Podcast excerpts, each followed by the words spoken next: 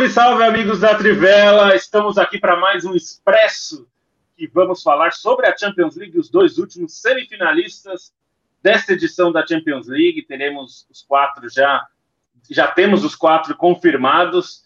Eu sou Felipe Lobo, estou aqui com Bruno Bonsante e Leandro Stein. Como estão vocês, meus caros? Tudo tranquilo, vamos nessa. Tudo ótimo, bora. Vamos lá, então. É, vamos começar então por Borussia Dortmund 1, Manchester City 2, segunda vitória consecutiva do Manchester City.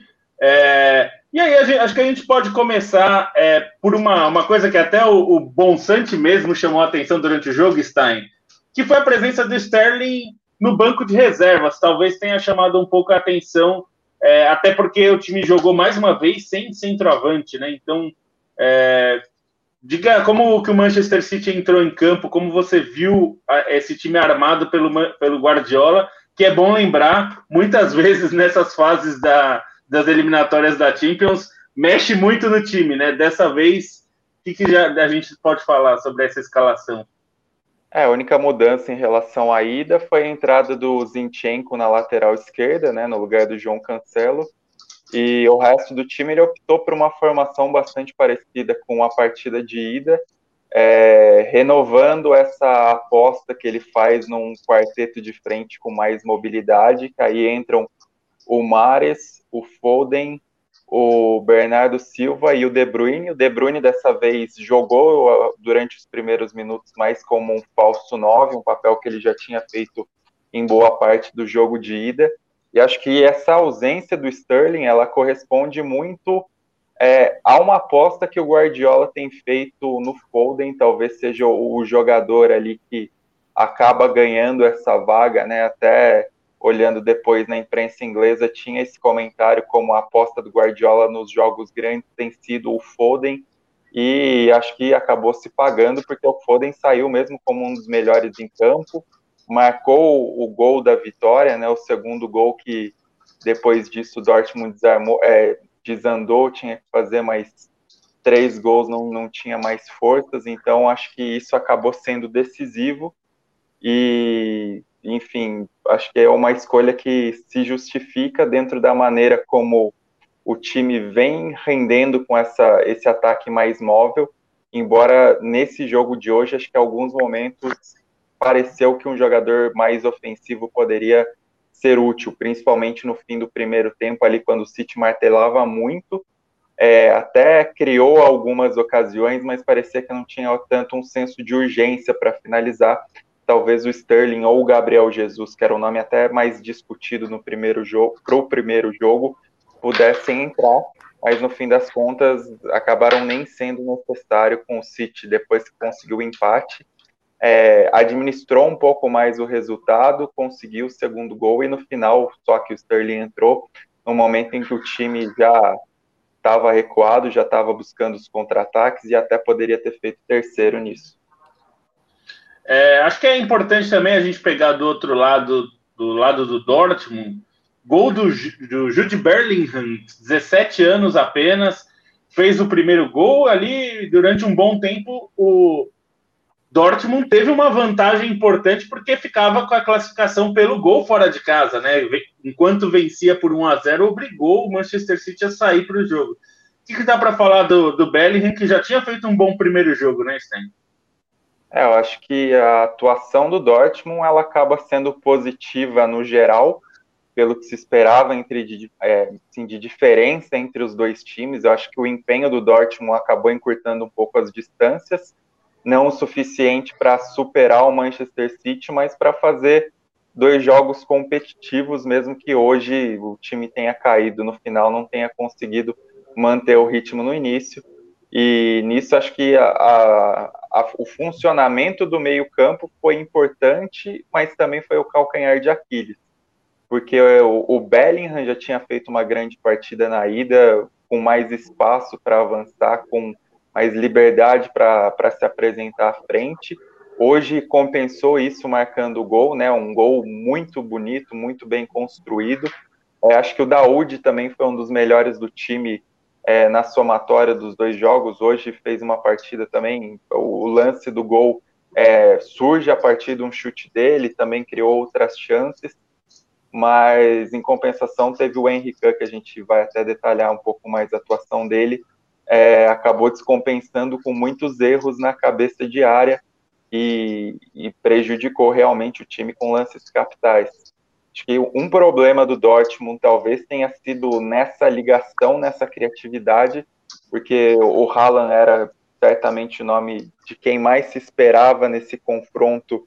E embora tenha participado das jogadas dos dois gols, ele foi muito pouco acionado, assim, participou pouco dos jogos, é, não criou tantas chances para si, então acho que isso é um ponto negativo. E na minha visão, isso aponta a falta que o Sancho faz no Borussia Dortmund, por ser um jogador mais criativo, um jogador de ligação, um jogador para dar o passe, então acho que isso faltou. Hoje até o Royce acabou sendo o principal do, da trinca ofensiva. O Knauf cumpriu seu papel, mas acho que no primeiro jogo ele foi um pouco melhor. Mas não foi uma. Tirando os primeiros 15 minutos em que o Dortmund conseguiu encaixar muitos contra-ataques e criar os lances ofensivos, acho que ficou faltando isso. Depois, no fim do primeiro tempo, até teve alguns contra-ataques em que conseguiu levar perigo, mas não necessariamente gerar a finalização, gerar a chance de gol. E aí, no segundo tempo, com o Manchester City já mais no controle do resultado global, é, o Dortmund teve mais dificuldades. Foram pouquíssimos os lances em que realmente teve alguma ameaça à meta do Ederson. Então, acho que no fim das contas, foi um jogo em que o Dortmund se supera de, de certa maneira, dentro das limitações que a gente sabe é, dentro da própria forma como o Dortmund adiou esse empate do Manchester City hoje, diante do volume de jogo que o Manchester City teve no fim do primeiro tempo, mas ainda tem, tem algumas questões, tem, tem alguns pontos que até pelo que a gente imagina do Dortmund dava para fazer mais. Acho que entra um pouco o Haaland nisso também, porque ele foi bem marcado pela dupla de zaga do City. E o quanto que o erro do Henrique que gera o pênalti para o Manchester City influenciou na própria atuação do Dortmund, né? porque me parece que a partir dali o Dortmund pareceu sentir um pouco a partida, né? É, o que, que dá para falar que é, a, sobre esse lance e sobre a postura e o desempenho do Dortmund depois? É, acho que o Henrique acabou sendo realmente um ponto prejudicial ao Dortmund. É um jogador que, quando ele foi contratado no meio da temporada passada, eu esperava mais dele em contribuição ao time. Acho que até os primeiros de, me, meses dele foram mais positivos. É, no momento que o Dortmund até se acertou na defesa na temporada passada, embora não tenha conseguido o fôlego para acompanhar o Bayern na, na disputa da Bundesliga, mas assim, né, nessa temporada ele já tem caído um pouco mais, já não tem sido uma liderança tão clara no time quanto se esperava, e acho que esses dois confrontos eliminatórios foram cabais, né, já tinha errado na primeira partida de maneira decisiva, uh, hoje também nesse pênalti é até um pouco infantil, né, a maneira que ele vai com o braço aberto, ainda cabeceia primeiro, mas o braço aberto aumenta a área do corpo, né, e, e acaba sendo marcado esse pênalti. E além disso, ele teve muitos erros em saída de bola, em assim, segurança, é, claramente jogando no limite. Então, acho que, embora o meio-campo tenha sido montado para ele ficar mais recuado e os outros dois companheiros fazerem esse papel mais intenso de, de aproximação dos atacantes, o que funcionou bem no primeiro, nos primeiros 15 minutos, no geral, numa defesa já naturalmente exposta, esses erros custaram caro. E aí, depois que o Dortmund toma o um empate, Manchester City consegue controlar mais a partida, administrar melhor as situações do jogo e depois consegue o segundo gol e encaminha a classificação. E agora pensando no Dortmund é, para o resto da temporada, está já numa posição muito complicada, difícil chegar na próxima Champions League. A, qual a projeção que você faz para o Dortmund nesta temporada e pensando já é, com a chegada de um técnico novo, né? O que, que dá para esperar desse Dortmund? É, acho que é meio que um cenário assim, não se vê um futuro para o Dortmund essa temporada, já que o, o Edin Terzic, que foi o treinador que assumiu, é, a diretoria apostava nele para segurar a barra nesses meses sem o Lucian Favre e até a chegada do Marco Rose, mas ele não, não conseguiu fazer um bom trabalho, um trabalho real, realmente que melhorasse alguns pontos do, do Favre. É, o time até caiu de rendimento geral, se a gente for considerar os pontos acumulados. É, acho que tem uma questão muito de motivação, e se a gente comparar um pouco a postura do time em relação à Champions e ao que se vê na Bundesliga, o time estava muito mais aceso na Champions, muito mais motivado a mostrar serviço na Bundesliga, ele acaba oscilando bem mais. Então, vai ser um momento em que tem que corresponder, mas a distância é muito grande, né? São sete pontos em relação ao Frankfurt na zona de classificação a Champions. É, o Dortmund perdeu na rodada retrasada o confronto direto dentro de casa contra o Frankfurt, isso foi extremamente custoso. É, ainda que o Frankfurt possa ter seus tropeços, acho que a vitória contra o Wolfsburg na rodada passada também mostra como o time tem o potencial para conseguir cumprir essa missão de se classificar Champions depois de 61 anos. Então, é, fica, acho que é, é, mais uma nebulosidade ao redor do Dortmund que muito dificilmente acho que vai conseguir se classificar Champions através da Bundesliga, vai ter um, uma motivação na Copa da Alemanha, que está nas semifinais, pega o Holstein Kiel uh, no jogo da semifinal e depois pode enfrentar Leipzig e Werder Bremen, é uma chance de título que para o Dortmund nas últimas temporadas tem sido que o clube tem se acostumado, né?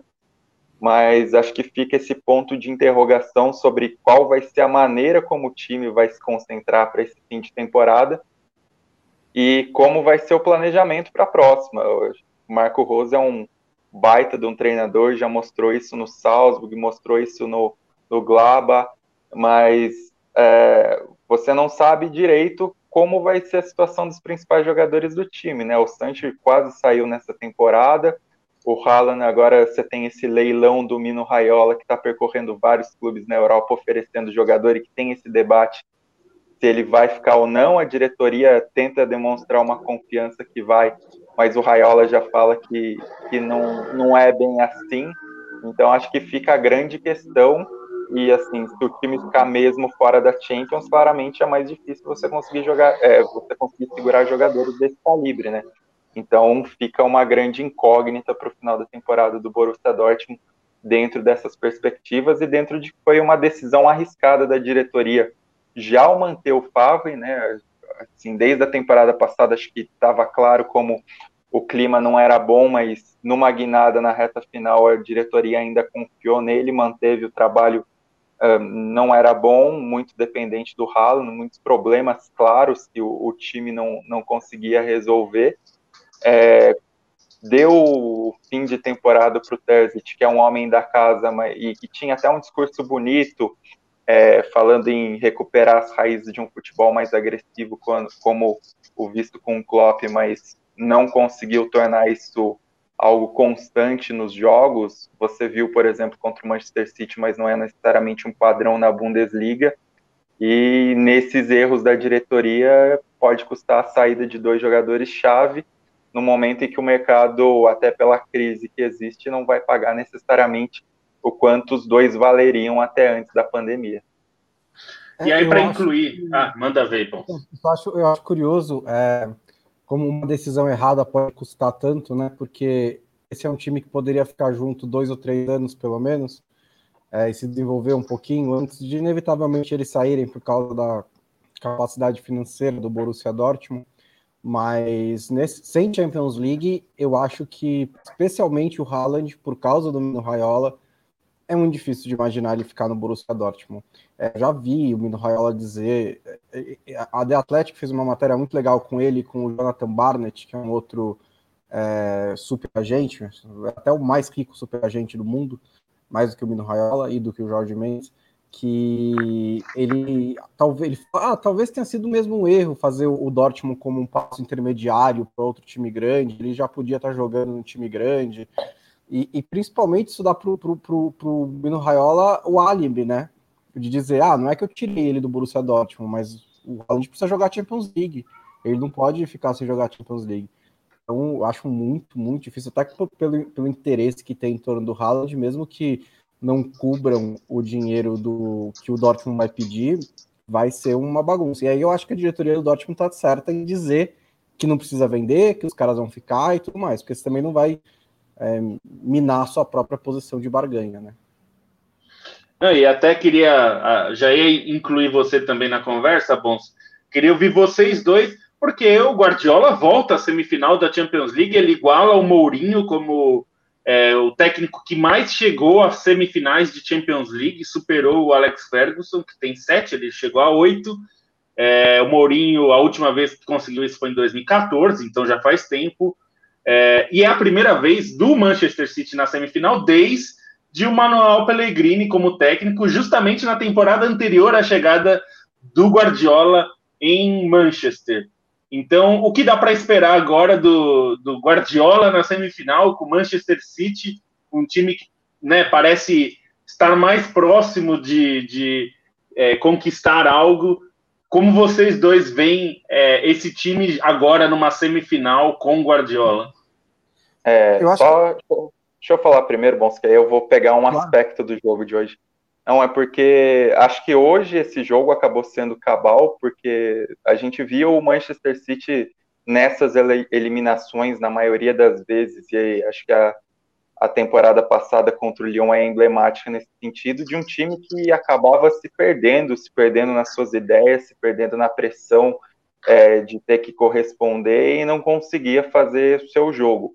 Hoje eu não acho que foi uma partida brilhante do Manchester City, acho que muitas vezes, como eu falei antes, faltou um pouco de senso de urgência, até por pelas opções em campo, enfim, mas o time se manteve na sua ideia, o time não necessariamente se desesperou, ele conseguiu se impor, mas sem se desesperar pelo gol, e isso foi muito importante.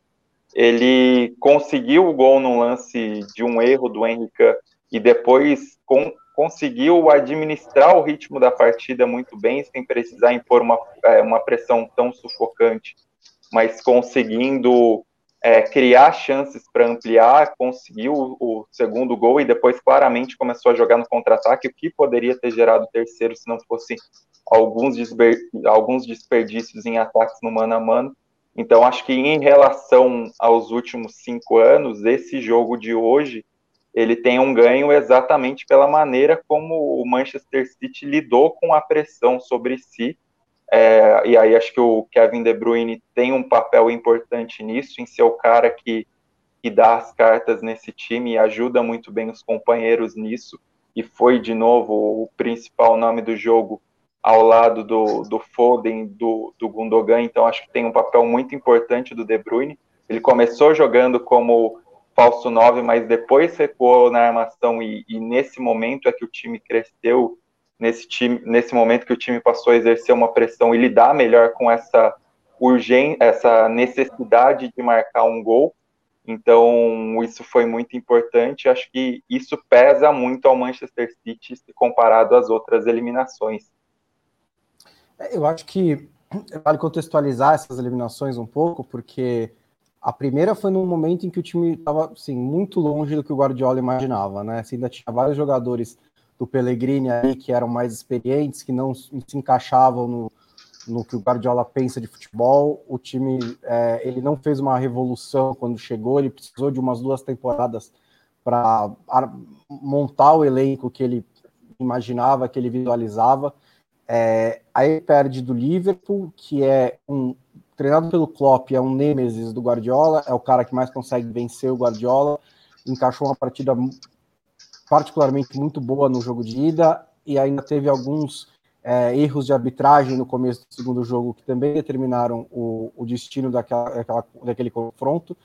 Perde para o Tottenham, foi um jogo meio louco, né? No segundo jogo, é, uma, um, um, toque de mão fez toda a diferença nos minutos finais, no gol do no, no Sterling poderia ter classificado também.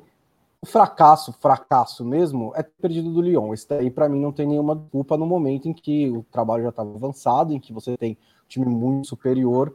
É, mas eu acho que mesmo em todos esses outros jogos foi uma, é uma questão mesmo de, de não ter conseguido controlar o, o, a eliminatória e principalmente de, de, não ter conseguido fazer com que a eliminatória fosse no seu estilo.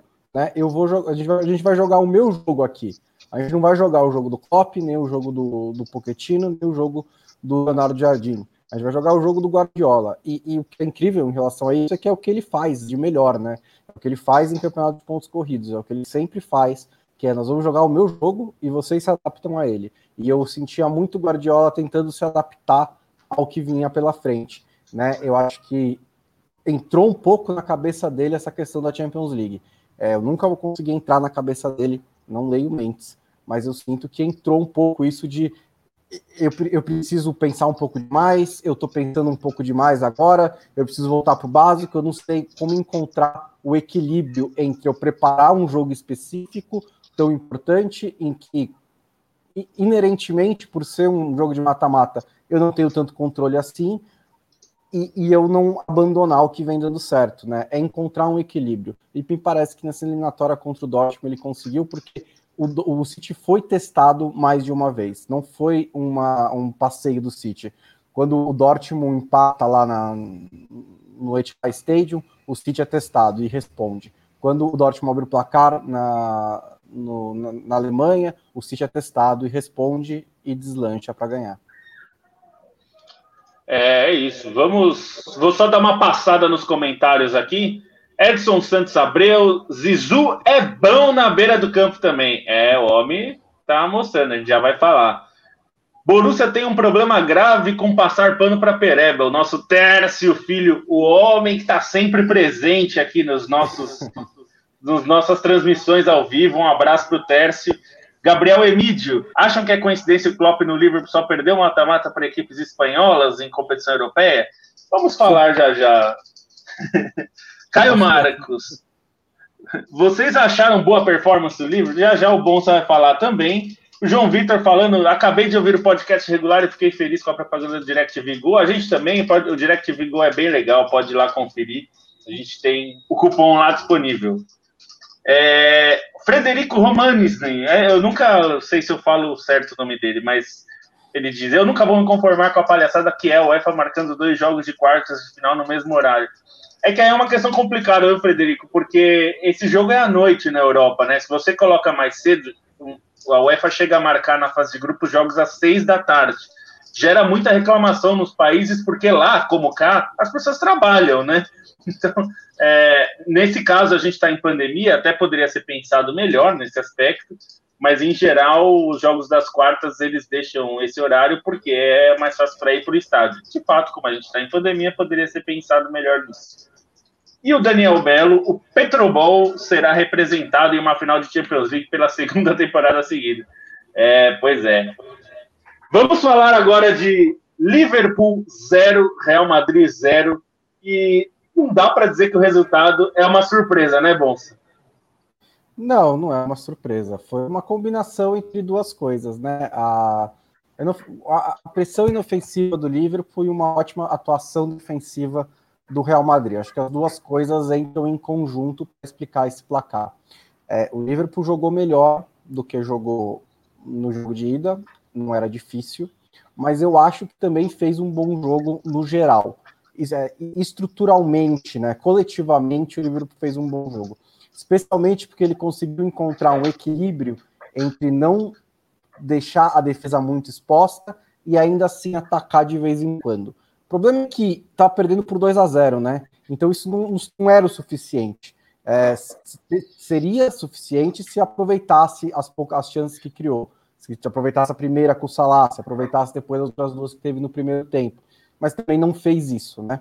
É, e, e, mas assim, conseguiu não sofrer como sofreu no jogo de ida, com o Vinícius Júnior e com o Benzema em cima do Nath Phillips e do, e do Kabak, só que ao custo de ter que dosar a pressão, ao custo de não, de não poder imprimir intensidade o tempo inteiro. E aí eu acho que é importante falar sobre todo esse sistema ofensivo do Liverpool, porque é, nesse momento está ruim, mas sempre foi mais ou menos assim. É, é na transição do Liverpool heavy metal para um Liverpool de mais posse de bola e controle, na, naquela temporada em que fez 90 e poucos pontos e não foi campeão, que ela foi a primeira em que teve isso, é, o Liverpool passa muito tempo fazendo essa pressão um pouco inofensiva. Em parte porque ele tem um meio-campo que é muito homogêneo, né? São jogadores de, de, características muito parecidas, jogadores de força que roubam a bola, que chegam na área, que tem condução. Ele compensa, compensava isso com é, o Firmino recuando e fazendo ali o papel de, de armador, os laterais passando o tempo inteiro e acertando os cruzamentos, uma bola parada muito forte e a pressão para roubar a bola no, no campo do adversário. Nenhum desses quatro aspectos que eu falei existe nesse momento.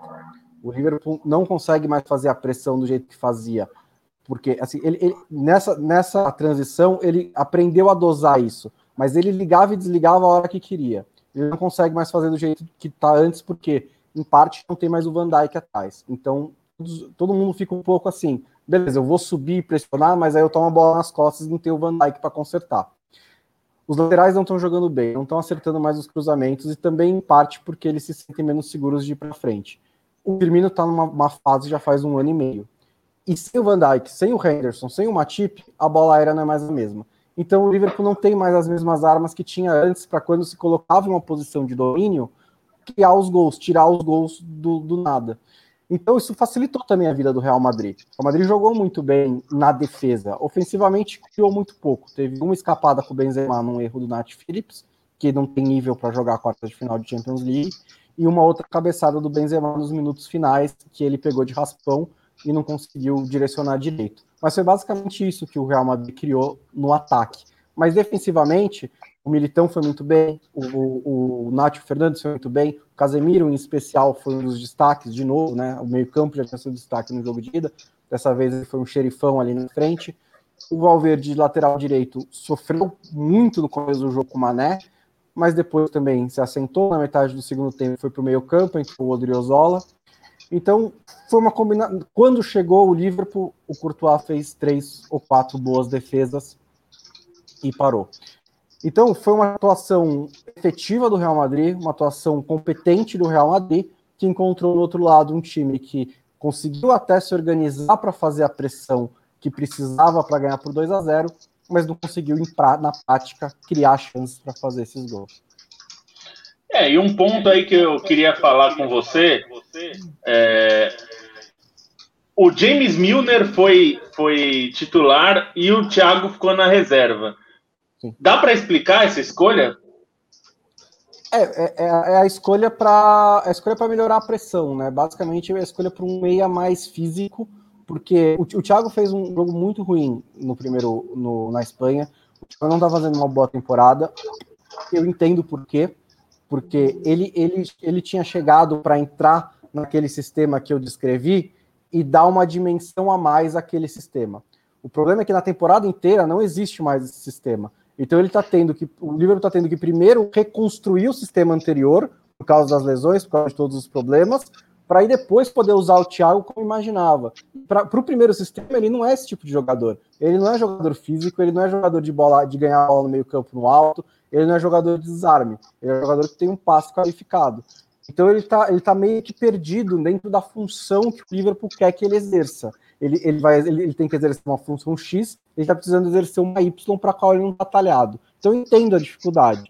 É, no segundo tempo, o, o Klopp fez a substituição, a mesma que fez no primeiro jogo, mas que fez um pouco tarde demais. Foi tirar um zagueiro, recuar o Fabinho, recuar o Firmino e jogar o Jota lá na frente. E aí, junto com isso, tirou o Milner e colocou o Thiago. Aí foi num período em que, nos últimos nos 30 minutos, em que o Klopp falou: Bom, agora não adianta mais, eu tenho que ir com tudo. O livro ficou mais exposto atrás, até teve uns dois ou três contra-ataques do Real Madrid, mas era um momento em que não tinha mais o que fazer, né? É, você podia cobrar que ele fizesse isso desde o começo, mas eu preferi, eu prefiro, eu, eu gosto que ele tenha adotado a, a postura mais é, moderada, porque se você faz isso desde o começo, o Real Madrid dá um contra-ataque e, e faz um gol com 15 minutos, acabou né? Então, eu é, é, acho que ele dosou bem o risco e o benefício do jogo. É, e aí o Liverpool melhorou, e aí fez uma pressão até mais sustentada, ficou mais tempo no campo de ataque. Mas foi o arame liso, né? Não criou nada, não teve grandes chances de gol. individualmente, tirando o Mané, eu acho que o Mané fez um bom jogo, mas os outros jogadores não estavam num bom, num bom dia, os laterais não estavam num bom dia, o Salah não estava num bom dia, o Firmino faz tempo que não tá, o Jota não entrou tão bem assim, e aí o Liverpool não conseguiu dar a volta por cima.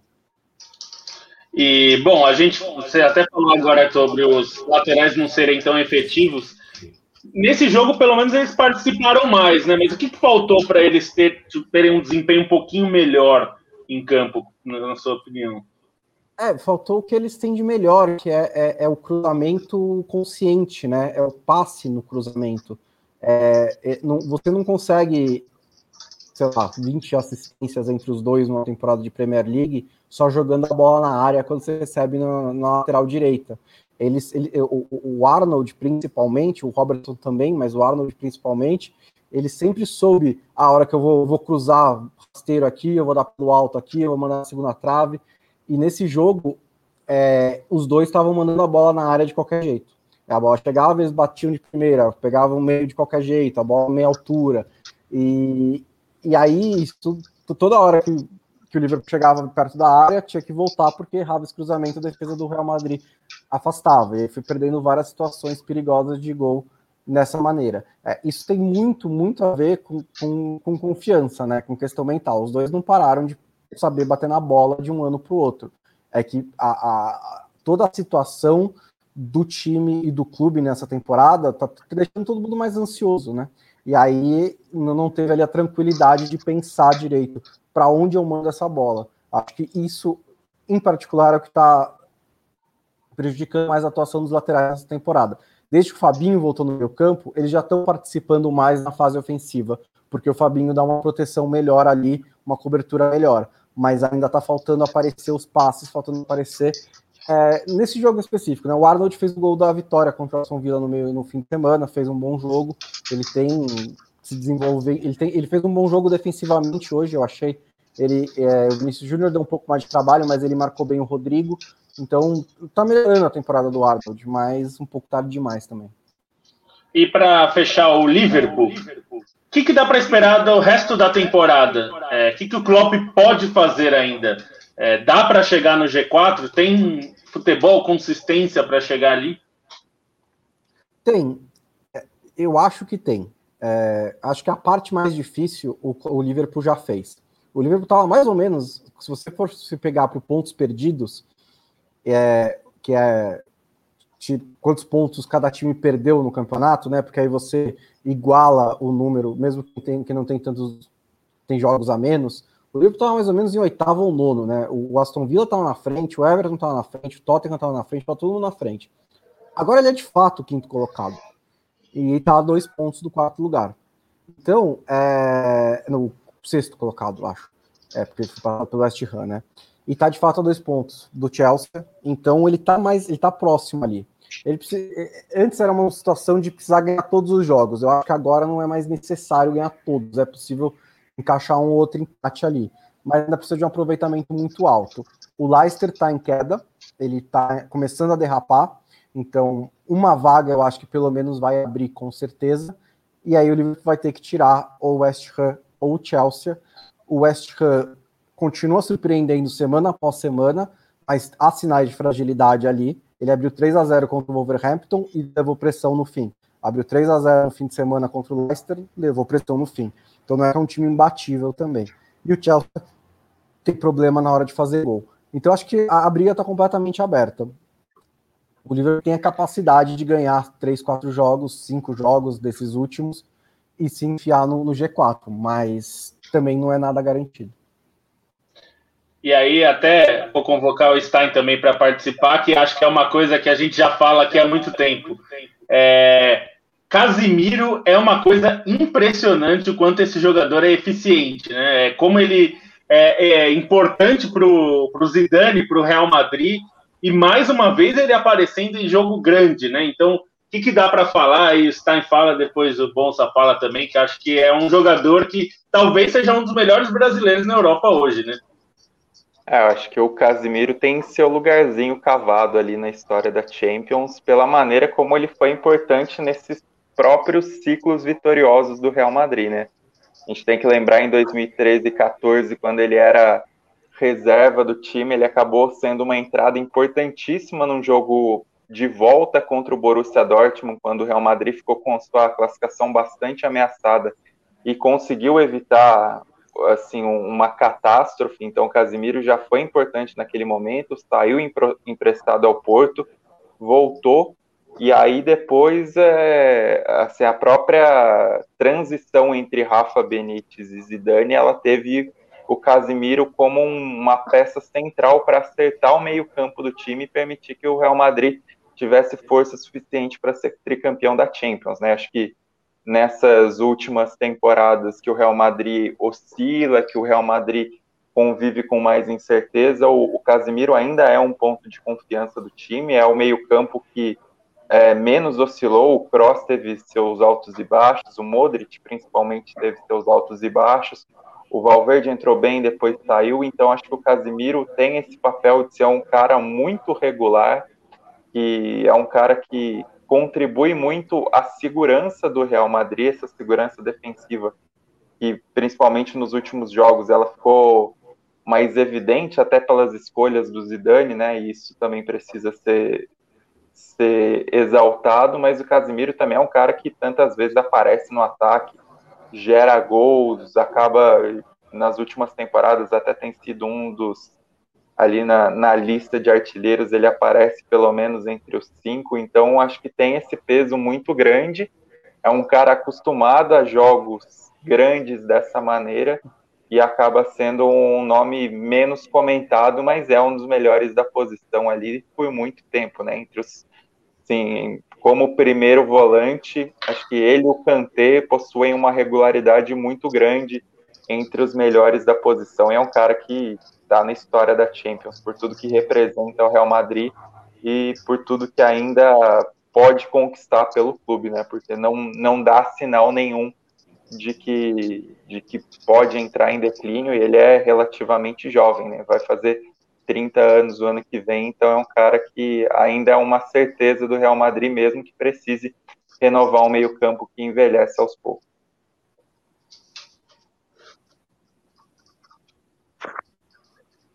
Você, Bolsa, o que, que, você, que você diz ah, do, do Casemiro? E do meio-campo também, né? É, eu acho que ele foi, ele foi melhor em campo, né? É, no, no primeiro jogo, o Casemiro, o meio-campo do Real Madrid foi um grande destaque é, nos dois lados do campo, né? Lançou os lançamentos do Tony Cross, o Modric deu uma assistência. É, os três acho que fecharam muito bem a entrada da área no Alfredo Stefano. É, nesse jogo o Casemiro se destacou um pouco mais, porque é, a, a, necessidade do Real Madrid nesse jogo era diferente. A necessidade era só parar o Liverpool o tempo inteiro se desse para fazer um gol. Tanto que o, o, Zidane tira o Cross a 20 minutos do fim do jogo. Não foi um grande jogo do Cross, foi meio apagado.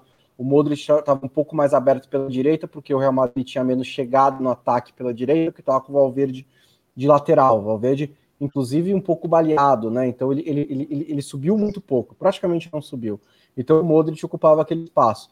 Mas no geral foi um Real Madrid que atacou muito pouco, né? Quando teve a bola, cozinhou mais o jogo, tirou velocidade, deixou o Liverpool correr atrás dela não precisava arriscar, não precisava acelerar, mas precisava destruir. E o Casemiro destruiu muito bem nesse jogo. E uma coisa que você falou já várias vezes, Bonsa, é, acho que recentemente a gente falou aqui no Expresso, você falou isso, sobre o Zidane. O Zidane é um cracaço da história do futebol e como técnico ele já empilhou taças, mas ele vai cada vez mais consolidando esse estilo mais pragmático, né? Ele não pareceu ter muita vergonha de chegar em Anfield e falar, beleza, é, tente me derrubar, quero ver. É, eu, eu, eu acho que o Zidane está tá no meio do caminho de se tornar um super técnico. É, o, que, o super técnico, que seria, por exemplo, o Klopp ou o Guardiola, ele tem a capacidade de vencer os jogos e de fazer um time, o time jogar de uma maneira que encante. Que essa é, é a demanda dos superclubes, por isso super técnicos. Porque você não, não adianta só você vencer. Hoje em dia, para você brigar para o mercado internacional, por exemplo, com os outros clubes, você precisa ter uma identidade, você precisa ter um futebol emocionante, empolgante. O Zidane já provou, e acho que é, é, é imbecil até contestar isso, que ele consegue ser campeão. Ele é, já foi, ele tem cinco anos de carreira como técnico e tem muito mais título do que isso. Então ele consegue ser campeão. O outro passo ele ainda não consegue dar. Ele não consegue ser campeão jogando de uma maneira que encante, de uma maneira que emocione. É, talvez ele nunca consiga. Talvez ele nunca precise, porque o Zidane em si é uma marca tão grande que talvez em um superclube isso compense a falta de um futebol atrativo. No Real Madrid tem sido feito isso. É, não há tanta reclamação assim quando o time joga mal e ganha. Há reclamação quando o time joga mal e perde, mas aí eu, eu entendo, né? Porque não sobra muita coisa. Mas, quando, mas num, num clube que vende tanto espetáculo, um clube que vende né, essa, essa, o glamour como o Real Madrid, o Zidane conseguir manter esse estilo por tanto tempo é, me indica que ele, que, que, que, há essa compensação. Essa compensação existe de verdade. Beleza, não tem futebol atrativo, mas o treinador é o Zidane. Então, acho que dá para criar esse tipo de narrativa, né? Que é o segundo passo. Quando você não consegue fazer futebol atrativo, você tenta criar narrativas. É, você tem o Zidane, ok. Senão você promove o Pirlo, promove o Lampard, promove o Solskjaer, né? Tenta falar, ó, oh, esse cara vai ser o próximo, não sei o quê, a volta de não sei quem. Então você tem umas maneiras de lidar com isso. Mas o me parece nesse meio do caminho. Ele consegue ser campeão. Os times dele vão ser competitivos. Mas não espere realmente que eles goleiem o tempo inteiro e que você é, que os times joguem de uma maneira muito atraente. Para a gente fechar o programa de hoje, queria que vocês dois comentassem o que, que dá para esperar do Real Madrid, que de novo a gente viu uma temporada que parecia, até o meio da temporada, parecia decepcionante, tanto na, no Campeonato Espanhol, La Liga, quanto na Champions League, assim, não parecia dar pinta de, de ser um favorito, como foi de 16 a 18. E agora chega na semifinal, com todos esses jogadores, com esse técnico com tantas taças, dá para projetar o Real Madrid como favorito né, entre esses quatro aí que sobraram? Acho que favorito não, mas dá para falar que é o time mais talhado na Champions, o time que mais sabe jogar competição e que tem jogadores mais capacitados para decidir na Champions. Em todos os setores, isso acho que não tem muita dúvida. Com o Benzema no estado de graça que ele está, é, o Benzema não é o jogador mais talentoso da Champions, mas acho que por currículo dentre os quatro times, é o cara que merece mais respeito aí, junto com o Sérgio Ramos, e acho que isso tem um peso imenso. É, acho que o, o, Real Madrid, se o Zidane continuar fazendo essas boas escolhas que ele tem feito, pode ser importantíssimo. E ainda tem alguns caras com sede chegando aí, o próprio Vinícius Júnior, né? Foi decisivo em duas fases diferentes da competição já, então acho que tem esse peso. Não diria que o Real Madrid é necessariamente o favorito, porque acho que em questão de qualidade de futebol na temporada o Manchester City está acima. E acho que por capacidade individual de jogadores você tem o PSG acima. Mas são dois adversários para resolver numa final que se o Real Madrid chegar, o Real Madrid, sem dúvidas, é o time que está mais acostumado a ter essa mentalidade de encarar uma final embora Manchester City e Paris Saint-Germain sejam talhados por suas frustrações, mas acho até que, de certa maneira, o confronto na semifinal ajuda contra o Chelsea, porque dos quatro times, claramente o Chelsea é o, o clube com o projeto em formação, é um clube que, nesse estágio, até pelas contratações, pela chegada do técnico no meio da temporada, é o mais inesperado entre os semifinalistas e o Real Madrid tem essa capacidade de crescer em jogos grandes. Tem sido reiterado nesse momento da temporada, como foi nos jogos contra o Liverpool, como foi contra a própria Atalanta, onde se esperava bem mais ainda que a arbitragem tenha influenciado, como foi contra o Barcelona. Então, acho que isso acaba tendo um peso muito grande a favor do Real Madrid. Não tem como descartar um time que aí boa parte dos jogadores, assim, metade dos jogadores titulares, pelo menos, tem quatro títulos da Champions no currículo. Então, não tem como menosprezar essa tarimba, essa experiência no torneio, essa mentalidade que muitas vezes faz a diferença num nível de pressão tão alto como é uma semifinal de Champions. É, eu acho que na combinação entre o trabalho dessa temporada, o rendimento que já foi colocado em campo nessa temporada, a qualidade individual dos jogadores e o estágio do trabalho do treinador, o Manchester City, para mim, é o claro favorito na combinação de todos esses fatores. Né? Claro, o favorito não quer dizer que ele é 70% para ganhar a Champions. Só acho que para mim está claro que ele está à frente dos outros, né, em relação na combinação de todos esses fatores. Trabalho longo, você tem qualidade técnica ali, é o time que melhor jogou nessa temporada entre esses quatro, mas é lógico que quando você pega o Paris Saint-Germain, você pode sempre perder. É, o Real Madrid é favorito para chegar na final porque por causa disso que o Stein falou, né? Não era o ano para o Chelsea chegar na semi.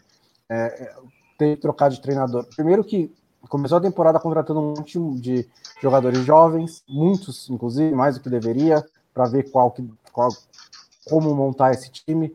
Tem um elenco que está sobrando jogador, para ser bem sincero. Trocou de treinador no meio da temporada, ainda está no meio do caminho em formação de time, sabe defender, não sabe atacar. Chegou na semifinal porque pegou nas, nas oitavas um, o Atlético de Madrid que vem definhando na temporada e que fez uma eliminatória muito ruim, e depois pegou o Porto, que foi a grande surpresa das oitavas de final, eliminando a Juventus. E aí foi competente em aproveitar essa oportunidade para chegar na semifinal. Mas o Real Madrid é um time muito mais acostumado a esse tipo de, de estágio, e acho que também é um time que tem mais qualidade do que o Chelsea, que está também no estado de trabalho mais avançado do que o Thomas Tuchel. É, então, eu acho que o Zidane sabe, vai saber lidar, ele tem mais controle sobre o seu elenco, mais controle sobre alternativas, mais controle sobre o que o seu time pode fazer do que o Tuchel. Então, eu acho que nesse duelo, que em qualidade é até relativamente equilibrado, em qualidade técnica, mas pela, pelo estágio avançado do trabalho do Zidane, eu dou vantagem para o Real Madrid. E pela experiência. Bom, é isso, né, pessoal? A gente falou já dos dois jogos. Agora a gente vai para as semifinais. Paris Saint-Germain e Manchester City começam essa disputa no dia 27 ou 28 de abril, ainda vai ser definido. Depois jogam a volta no dia 4 ou 5 de maio. E a mesma coisa, Real Madrid e Chelsea começam a disputa no dia 27 ou 28 de abril e depois jogam a volta no dia 4 ou 5 de maio. A final será no dia 29 de maio no Ataturk, em Istambul, estádio olímpico. E a gente vai acompanhar aqui com vocês até o fim da temporada. Então, valeu, Bonsa, valeu, Stein. A gente volta nesta quinta-feira, já com o nosso podcast tradicional também. Um abraço.